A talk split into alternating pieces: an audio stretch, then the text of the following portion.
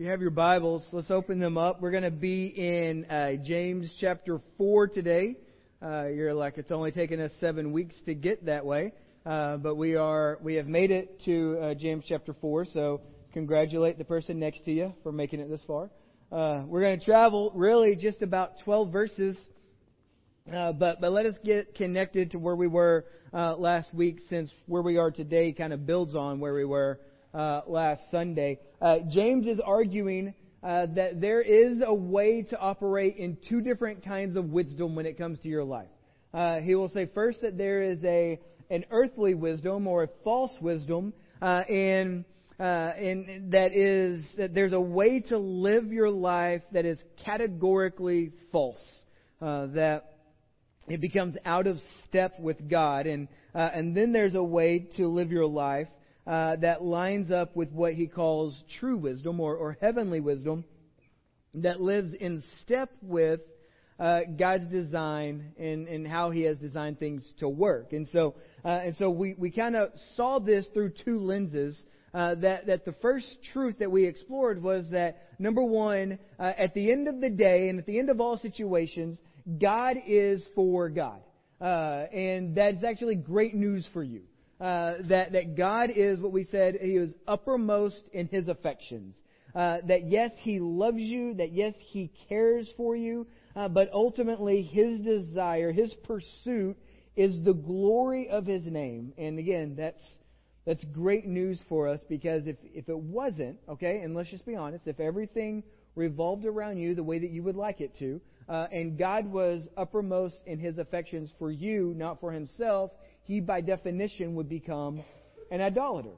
Uh, and then everything that we believe crumbles uh, the moment that, that that becomes true. And so, and then the second lens uh, was that because God is for God, uh, because He is the creator of all things, that He has designed all things to work in a very specific way, meaning uh, He decides uh, what is pure and what is good and what is worthy of him. And, and so we said that there was a, uh, toward the end of our time, uh, we said there was a litmus test that you could kind of put into your life as you, as you uh, do as Paul would say, uh, as James would say, that you would look in a mirror and you would look at your reflection and you'd say, okay, what kind of a wisdom am, I walking in?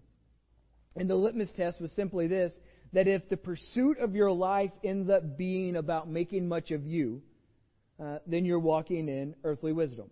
Uh, and he says you'll know it because there will be cer- certain things that are at play. Uh, things like jealousy and selfishness uh, and boasting. Uh, that you would try to tear down other people so that you could be exalted in many ways. And so, so he says if that's the pursuit of your life, then you need to understand you're walking in earthly wisdom. But he says if the pursuit of your life makes much of God, that it lives high the name of Jesus, that it, it lives to put the gospel on display in both our words and our actions and our reactions, then we are we should be we could be operating uh, in in heavenly wisdom. And so as we travel through the Word, as we walk in community with the saints, we, we have to pay attention to the footsteps of, of those who have walked in front of us because they put on display heavenly wisdom. And so that's, that's where we left off. And now, what James is going to do at the beginning of chapter 4 is he's going to, he's going to carry that thought into these verses, and he's going to ask us to look at uh, when we are in conflict with uh, specifically believers. Remember, he's writing uh, this letter to believers in Jesus. So when he brings some difficult words to us and he brings some judgments upon us, he's saying, hey, the way you're treating each other isn't healthy. Uh, so, so where he leads us today is is where where we are what we are really dealing with when we find ourselves in quarrels and fights with one another. Uh, and and so uh, it's actually pretty pretty great what he what he says. And so let's let's get into it. Father, we come to you and we pray that your word would speak to us today. That we would be very mindful of uh, any of our justifications, any of our defenses that we want to build. We pray that, that through the power of your Holy Spirit that we would be very mindful of your movement in these words. And we thank you that you give them to us. That we're not left here wondering what it is, how it is you want us to live, but you show us very plainly at times. And so, Father, I pray that you would give us spirits that are courageous enough to apply it. We thank you. In Jesus' name we pray. And everyone said, Amen. Amen. All right, let's just get going. Uh, Luke, here we go. Uh, chapter 4, verse 1. Uh, James asked this question, and I love it. He says, What causes quarrels and what causes fights among you? Is it not this, that your passions are at war within you? If you like to underline your Bible, that's a great clarifying statement. Uh, is it not this, that your passions are at war within you? You desire and you do not have, so you murder. You covet and you cannot obtain, so you fight and you quarrel. You do not have because you do not ask, and you ask and you do not receive because you ask wrongly to spend it on your passions. then he says these words You adulterous people. And you're like, James, makes me feel good about myself, right?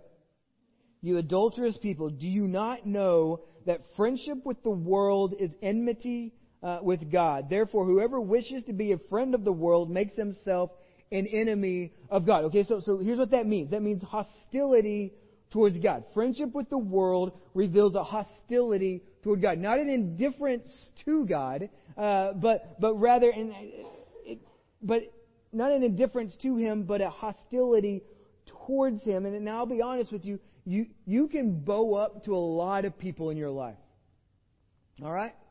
I'm not sure it's a good idea to make yourself an enemy to the creator of the universe. All right? I'm just saying, you, you could bow up to me, we could have a slap fight, you would win, right? So I'm not throwing punches, I'm just doing this. Right? You can win that very easily. But to walk in front of the creator of the universe and say, by my nature, I am hostile towards you. I don't think that's a fight you want to pick. All right, so he continues in verse uh, 5. Or do you suppose it is no purpose that the scripture says he yearns jealously over the spirit that he has made to dwell in us? But he gives more grace. Therefore it says, God opposes the proud, but he gives grace to the humble. Then we get some action steps, and we'll get to all this. Verse 7 Submit yourselves, therefore, to God. Resist the devil, he will flee from you. Draw near to God, he will draw near to you. Cleanse your hands, you sinners. Purify your hearts, you double minded. Be wretched and mourn and weep. Let your laughter be turned into mourning. Let your joy turn gloom. Humble yourselves before the Lord, and he will exalt you. Do not speak evil. Verse 11. Do not speak evil against one another, brothers. The one who speaks against a brother or judges his brother speaks evil against the law and judges the law. But if you judge the law, you are not a doer of the law, but a judge.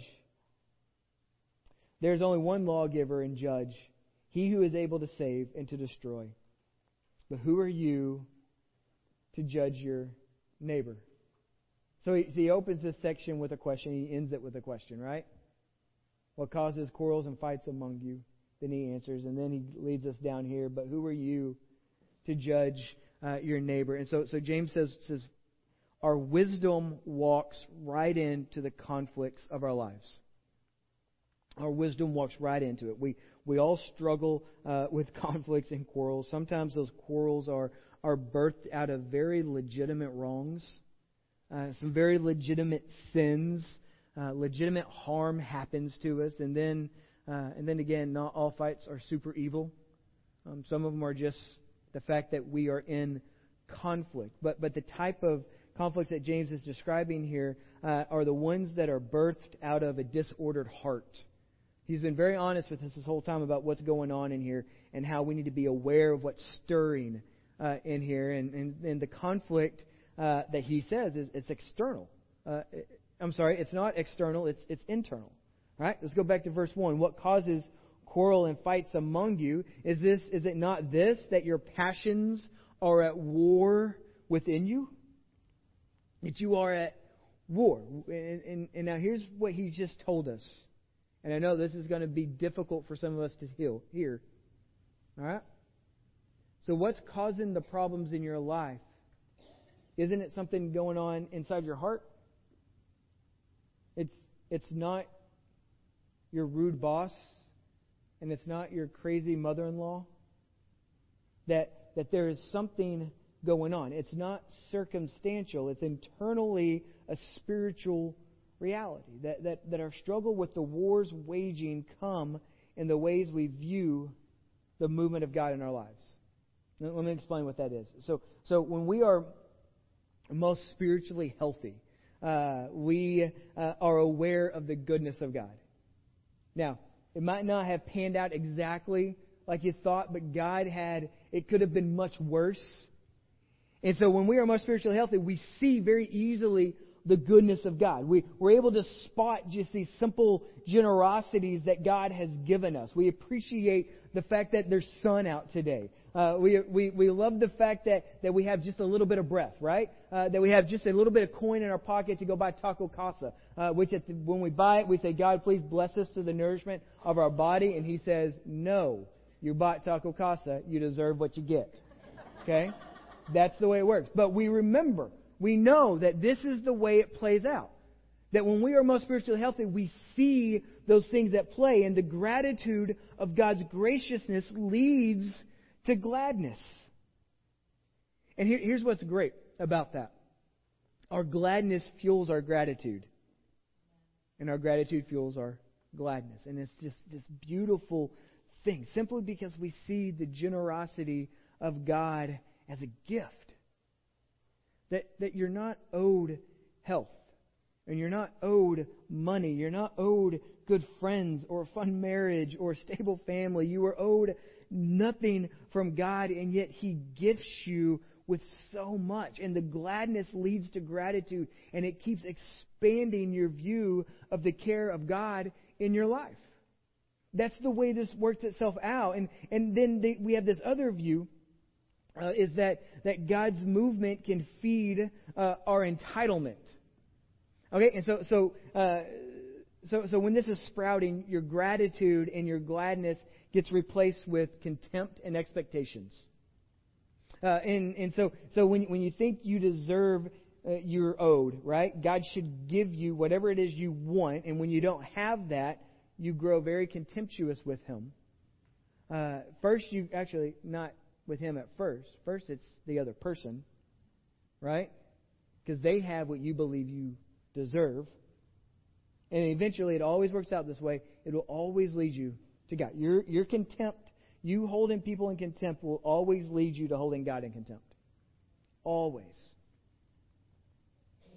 And, and when, when you see other people get blessed, you can't rejoice in that. And it's a problem. It is. And, and uh, because you deserve that, and you use this argument God, it's only fair that I would get that. And, and I, re- I read this line this week, and I love it. It says this that the greatest celebration in the heart of man should be around the unfair, unfairness of God. Right? The greatest celebration in the heart of man should be around the unfairness of God because you don't want what you deserve. You don't. You, you don't want that. What you deserve, uh, because you have offended, you have lived a life that is hostile toward God, what you deserve is a death and eternal torment. Okay? That's not what He gives you. That's not what He gives you. And, and so, so the fact that God gives even common grace to unbelievers, right? The fact that He allows us to have breath as an unbeliever is amazing to me. The fact that that he lets you get married and have a job, it's amazing. It's a common grace that He gives us. Now, as children of God, we have so much better gifts that He affords us, so much greater grace that He gives us. And, and, and, and all of this, though, uh, is this reminder that, A, you can't barter with God, okay? All right? So, so the next time you want to ask God to do something and you start it with, God, if you will do this for me, I will do this for you, understand you've brought zero to the table. Zero. He doesn't need it. He doesn't need you not cussing, all right? I know someone's like, oh, I did that this morning. God, if you'll let the Cowboys win today, I'll stop cussing on Mondays. Right? That doesn't add any value. Val- value? What is, I don't know what that value. I'm from here. stayed up. Missy took me out on a date last night. It was oh, up past ten thirty. I know. Um, so you bring you bring no value to that table. You can't barter with him. You have nothing to offer. God is for God. This is good news, right? I'm not sure. I've, by the way, I'm not sure I'm sold, I've sold you that uh, on that yet. I don't think I've, I've convinced you that God is for God, and that's good news. Um, that, that we are not necessary for God to work His sovereign plan, but we are, by His grace, invited into His story. That's incredible news. He is redeeming mankind, and He says, I've commissioned you. Through Jesus, I've given you a purpose. And that purpose is for you to put my name on display.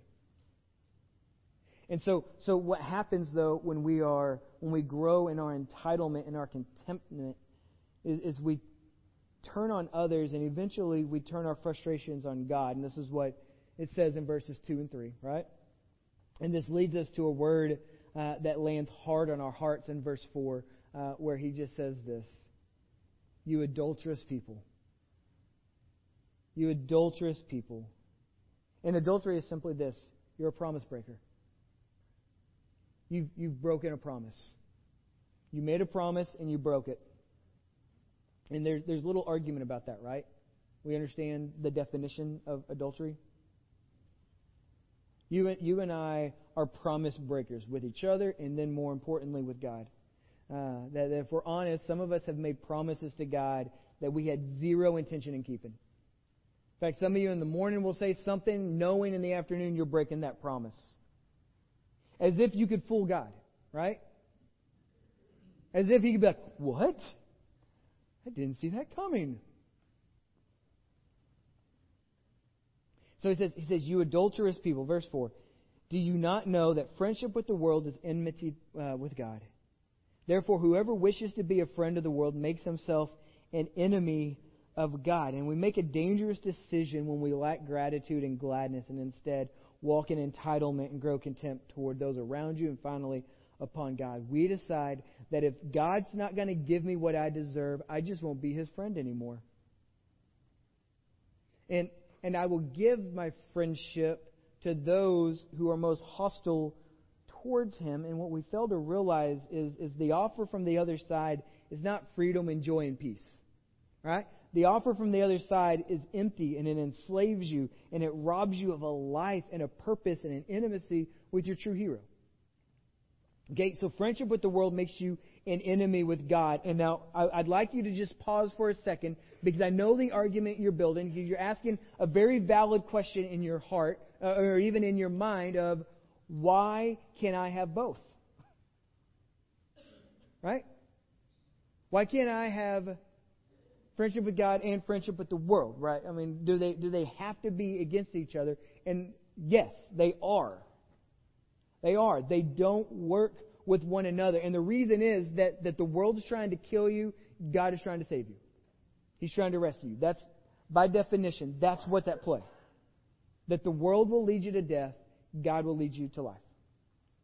And so they, they don't mix. God redeems the heart of man and the ways of the world so that his glory is put on display. And this is why verses 5 and 6 are, are very helpful to us. He says this, Or do you suppose that it's no purpose that the Scripture says? Okay, and Scripture says this. He yearns jealously over the Spirit he's made to dwell in us. But he gives more grace. Therefore it says, God opposes the proud, but he gives grace to the humble. And, and I think the, the topic of the jealousy of God uh, gets pretty confused um, because when we tend to think of jealousy, we think of it in regards of, of being birthed out of fear or insecurity, and that's definitely not the jealousy that God has over us. Uh, that He's not insecure about our relationship. Uh, God is not jealous about you, He's jealous for you. He's jealous for you to see His majesty, His great worth. And this jealousy is not built around oh, look what they have or look what they don't have, uh, because we've covered this. You, you, you don't have anything that He hasn't provided. You have nothing that God hasn't already provided. His jealousy is, I put my spirit in there, and my glory is at stake. Their joy is at stake. And so his jealousy stems from, from the love of his own name and the hope that your joy would be in that name and it might reflect more perfectly his goodness and his graciousness. And I love uh, John Piper. Uh, he, he put it this way, and I love this. He says, God's jealousy, uh, jealousy is not the reflex of weakness or fear. Instead, God is jealous like a, like a powerful and a merciful king who takes a peasant girl from a life of shame, forgives her, marries her, gives her not the chores of a slave, but the privilege of a wife, a queen. His jealousy does not rise from fear or weakness, but a holy indignation at having his honor and his power and his mercy scorned by the faithlessness of a fickle spouse. And so, so you have this picture of, of someone rescued and ransomed and cleaned and put in a place of honor who then betrays that rescue, runs back to her shame. And God is, is jealous for the Spirit that He's given us. He's jealous for us to experience the fullest joy possible, made possible only in, in knowing and loving and following Him. He will share you with no other. Okay? And if you're married, do you share your spouse with anyone else? No. Not even with your kids. Like you're my you're my wife before you're their mother. I'm your husband before I'm their father. And so if, if we can get that concept just a little bit here, understand that God says this. You are the bride of Christ. I'm not sharing you with the world. Because the world can't satisfy you the way I can.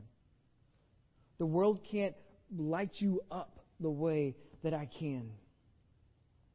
And so, so the question is this, because James has called us adulterous people, right? He's looked at the church and says, Church, you're adulterous.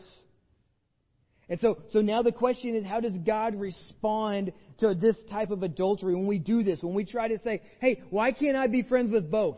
Why can't I be married to God and the world? Why can't I do that? And, and so what's God's response to this kind of, of blasphemy, this type of hostility? What does God do uh, when we say, hey, you're not a good king, you're not a good God, so I'm going to go to your enemies and I'm going to, I'm going to let them try to take care of me? How does God respond to that? And I want you to pay attention because verse 6 is huge. In fact, underline it, square it, arrows to it, Always keep it close to you. He says this, but He gives more grace. It's a crazy sentence. He gives more grace. And it connects us to Romans chapter 5 verse 20. Now the law came in to increase the trespass. right? And if we stop there, here's what he's saying. When the law came in, it reveals that we're in trouble that, that, that, that Moses comes down from the mountain. I think we're going to, maybe in the spring, I don't know.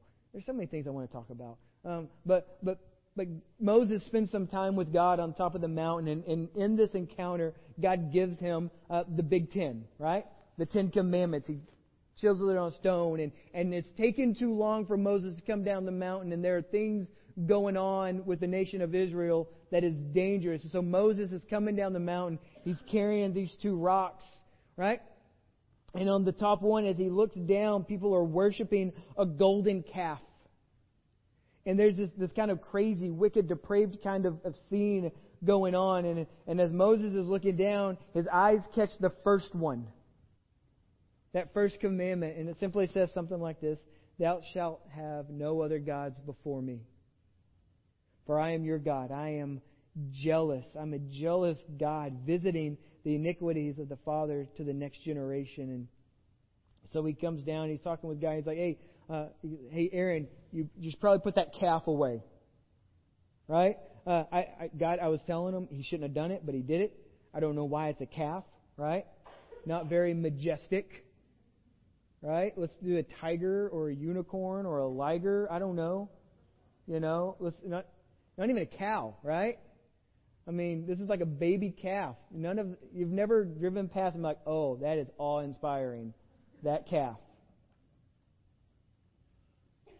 And so so the first commandment reveals I've trespassed. Right? That the level of the trespass increases. So the more commandments we start to look at, the more trouble we realize that we're in. Don't lie. Uh oh. Don't have anger in your heart. Ugh. Don't covet. No, that one really? Don't steal.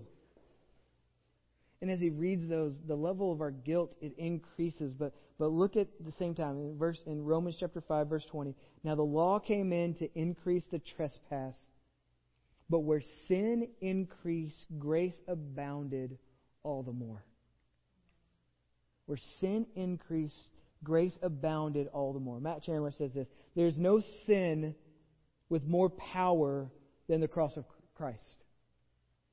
There is no sin with more power than the cross of Christ. Regardless of how high the sin volume is in your life, grace abounds all the more. And he I love the way he words it. Uh, it abounds all the more. It monumentally abounds. It's not like a squeaker at the end of the, the quarter kind of abounding. It, it, uh, it, it, it's grace doesn't win by a hair, it wins by a length. Grace blows sin right out of the water. It finishes, it showers, it gets dressed, goes to the press conference, and then sin crosses the finish line. Grace abounds all the more. And that's good news. That's good. That's the good news of the gospel of Jesus. That, that grace abounds all the more. And so, how does God respond to our adultery? By turning up the volume of grace so loudly that the volume of rebellion is no longer heard but is destroyed altogether. Altogether. That's good news. It's good news of grace. And so, so, so how do we respond to that, right? That's a great question because James is telling us in verse 7. He says this Submit yourselves, therefore, to God. Resist the devil, he will flee from you. Draw near to God, he will draw near to you. Cleanse your hearts, you sinners. Purify your, I'm sorry, cleanse your hands, you sinners. Uh, purify your minds, you double minded. Be wretched and mourn and weep. Let your laughter be turned to mourning. Let your joy to gloom. And then he says, Humble yourselves before the Lord, and he will exalt you. So our question, in our talk notes is simply this How do we respond to God's grace? And James says, Submit. Now I know that's not very Texan of us, right? We don't like to submit to much of anything until we're forced to. And so to voluntarily submit, we are like, oh, he's got to prove his worth first. So we let go. And that's a, that's a hard one. I, I can read that on your faces, right? We've grown comfortable with our grip on lesser and deadlier things. And, and now, so, so the prospect of letting go leads us to think that we may not um, know how to grip or reach for the things that God is offering. And so the things that are killing you that you have such a tight grip on, you say, well, if I let go, I don't know if I can grab something else. And so this is what we do with our lives. We try to hold on and we try to reach. And God says, if you could reach from here to here, that's not faith. That's certainty. And He says, the good things in my life, as you hold on to this and as you let go of lesser gods, you grab hold of me. And it's in that fall that I catch you. And so, so, so, so we've grown too comfortable with our grip and the prospect of letting go makes us worry, forgetting the fact that the grip we have on sinful things is killing you. It's causing you the stress and it's causing you the anxiety that you're asking God to take away from you. All right? Let's just understand that little dysfunction that we bring to the table. God, please take this fear away from me. God, please take this situation away from me. And God's like, let it go. Stop doing the thing that you say you don't want to do. So, so the question now is, how do we submit? Right? James says submit, and we say how. And James gives us three things. That number one, we resist the devil. Resist the devil. Now, I think we have to be careful there because I think the devil gets a lot of blame for our own deception. Okay? Uh, I, I, think if you're o- if pretty open as you read the Bible, um, the devil made me do it is rarely a good excuse.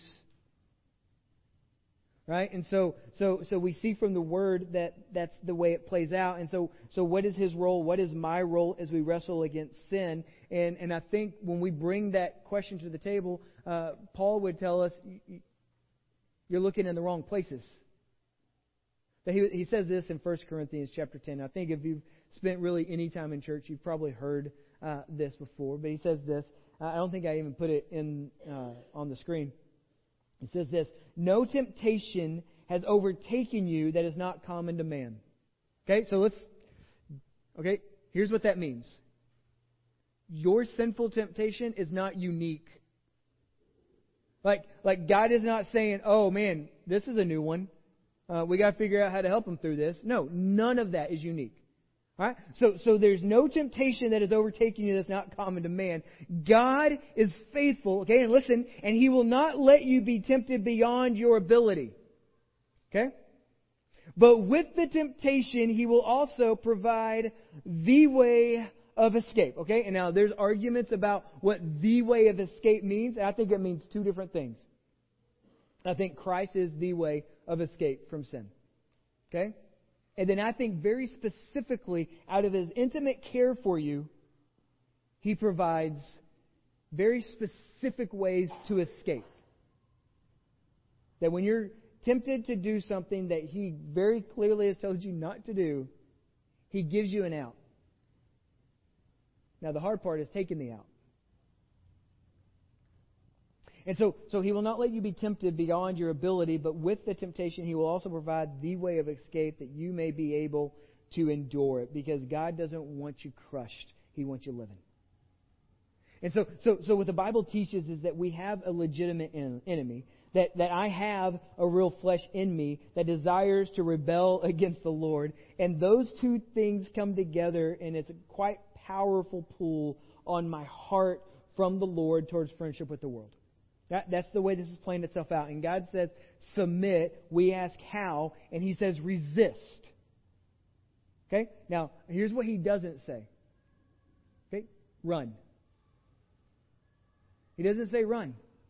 He says resist. And that word is important for us to acknowledge that's, that is being said because it invokes a wartime posture. Right? It says that you would stand firm. That you wouldn't run to the hills and hide. That you would stand up. You would pull out the sword of the Spirit and you would slay it. You would fight it.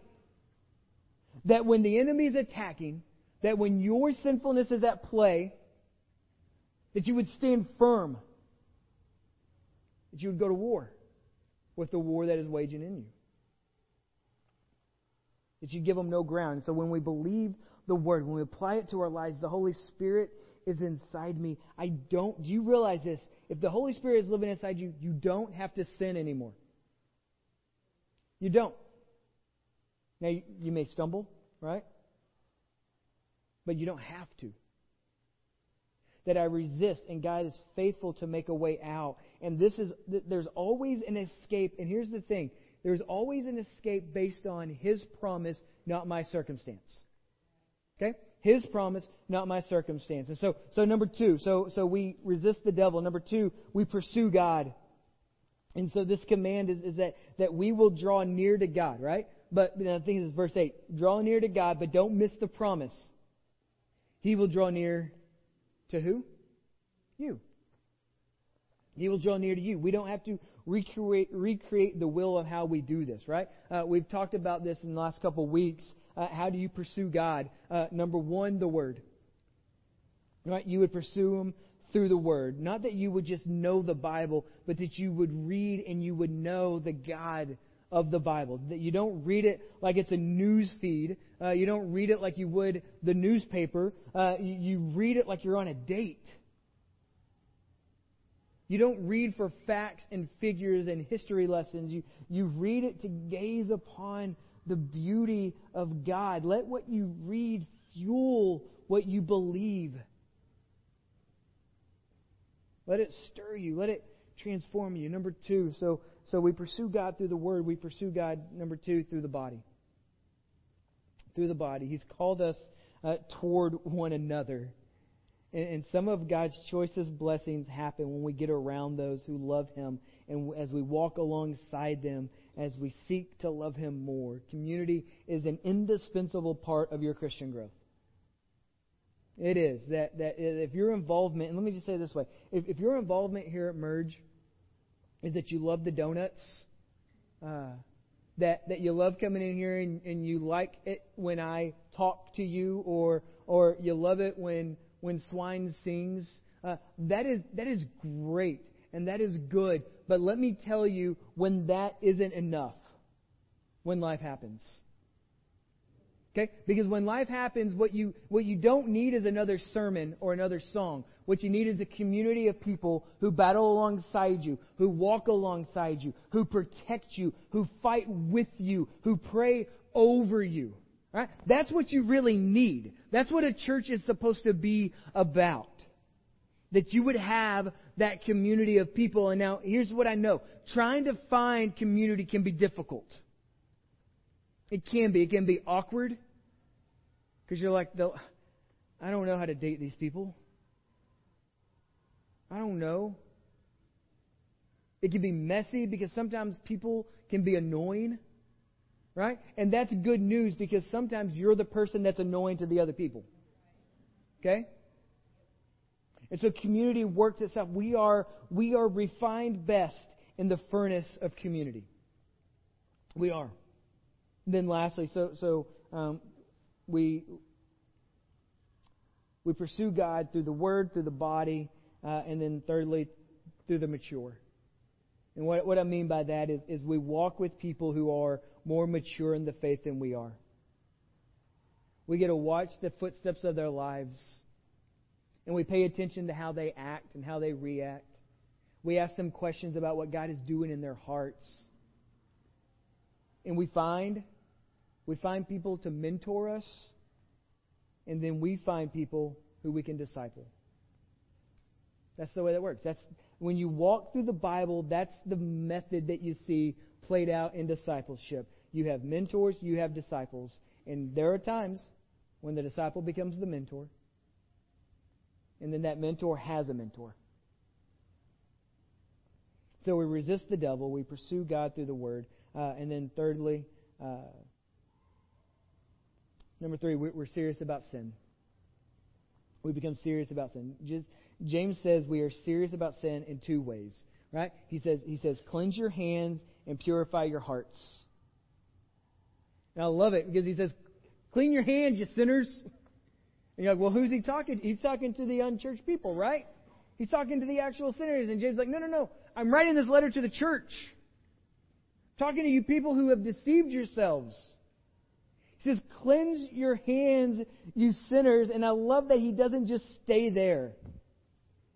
He says, Pay attention to your desire and take them captive. Take those desires captive and confess them and fight in the arena of your heart and in your mind. That, that we're called to mourn and to weep, and, and that, that causes us to have to slow down just for a moment.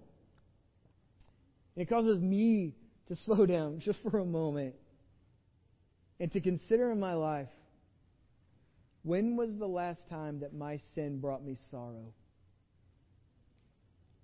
That, that my temptation broke my heart because it broke the heart of God.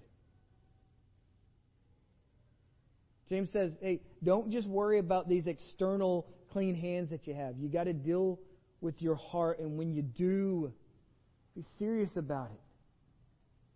Don't just say, hey, God, my bad. Right? I mean, that's, that's, what we do typically. When we want to take ownership, but not too much ownership. Ah, my bad.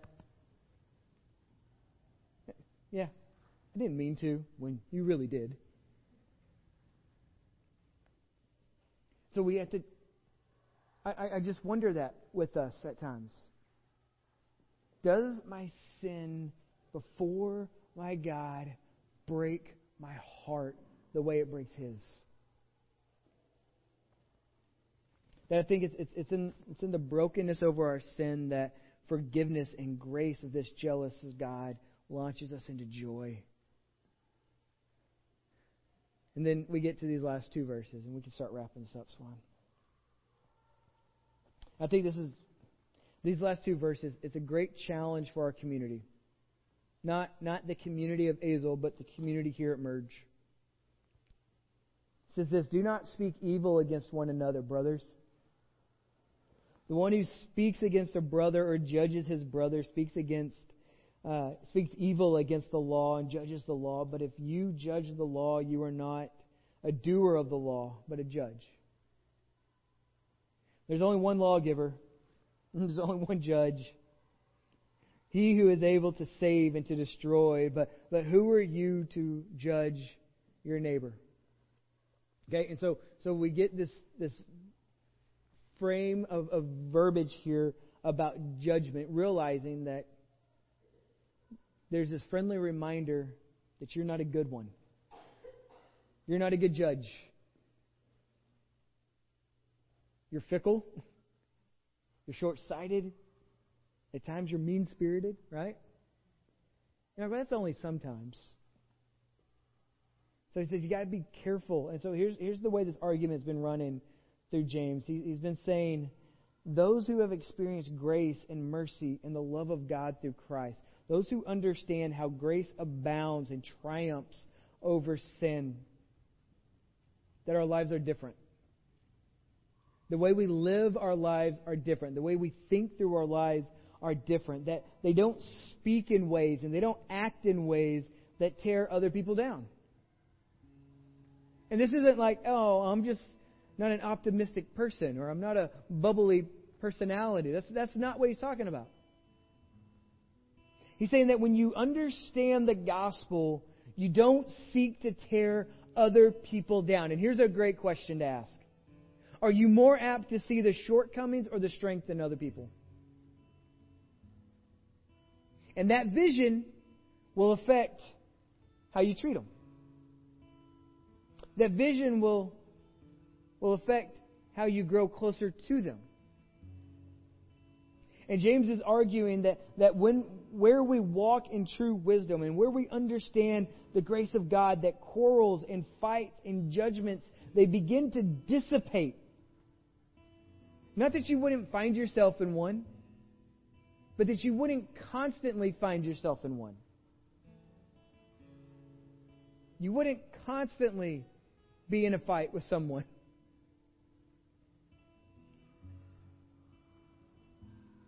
But that when we are in them, we're quick to own it. We're, we're, we're, quick to, to seek forgiveness. We're quick to absorb things that, that normally we would try to make about our, ourselves at the expense of others. Can, can you imagine what would happen in a community of faith where, the, where we were most of all experts on how God is growing each other? That we would know what God is speaking into each other's lives. That we would be encouraged by it. That we would be able to say, hey, I, I see what God is doing in your life, and it's beautiful. And I'm so excited. How can I be the companion for that adventure you're on?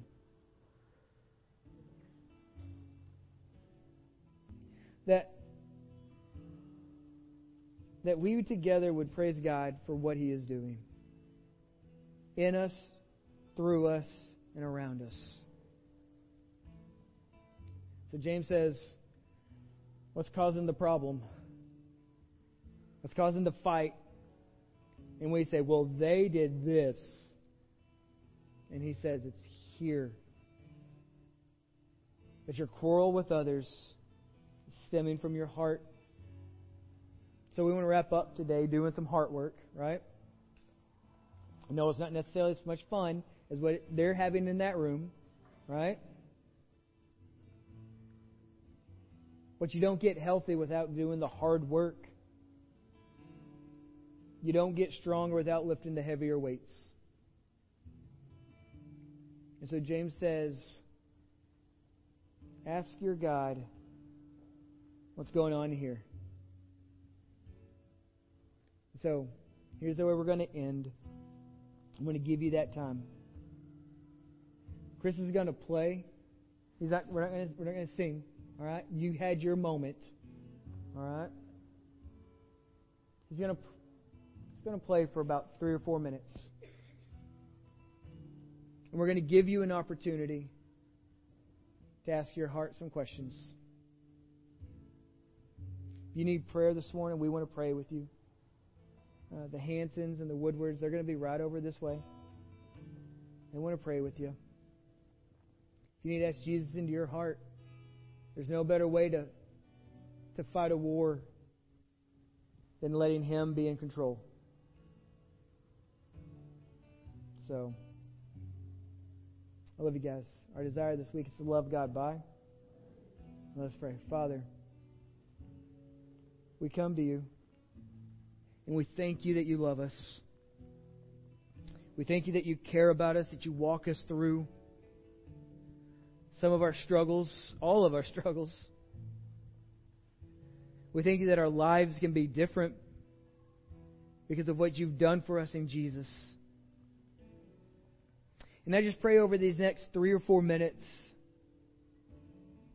that you would remove distractions from us, that you would slow the pace of our hearts down, that we would be able to ask you to expose parts of us. And then, secondly, Father, I pray that, that we would be able to, to ask you to show us where you are moving in our lives. We thank you. It's in Jesus' name we pray. Amen.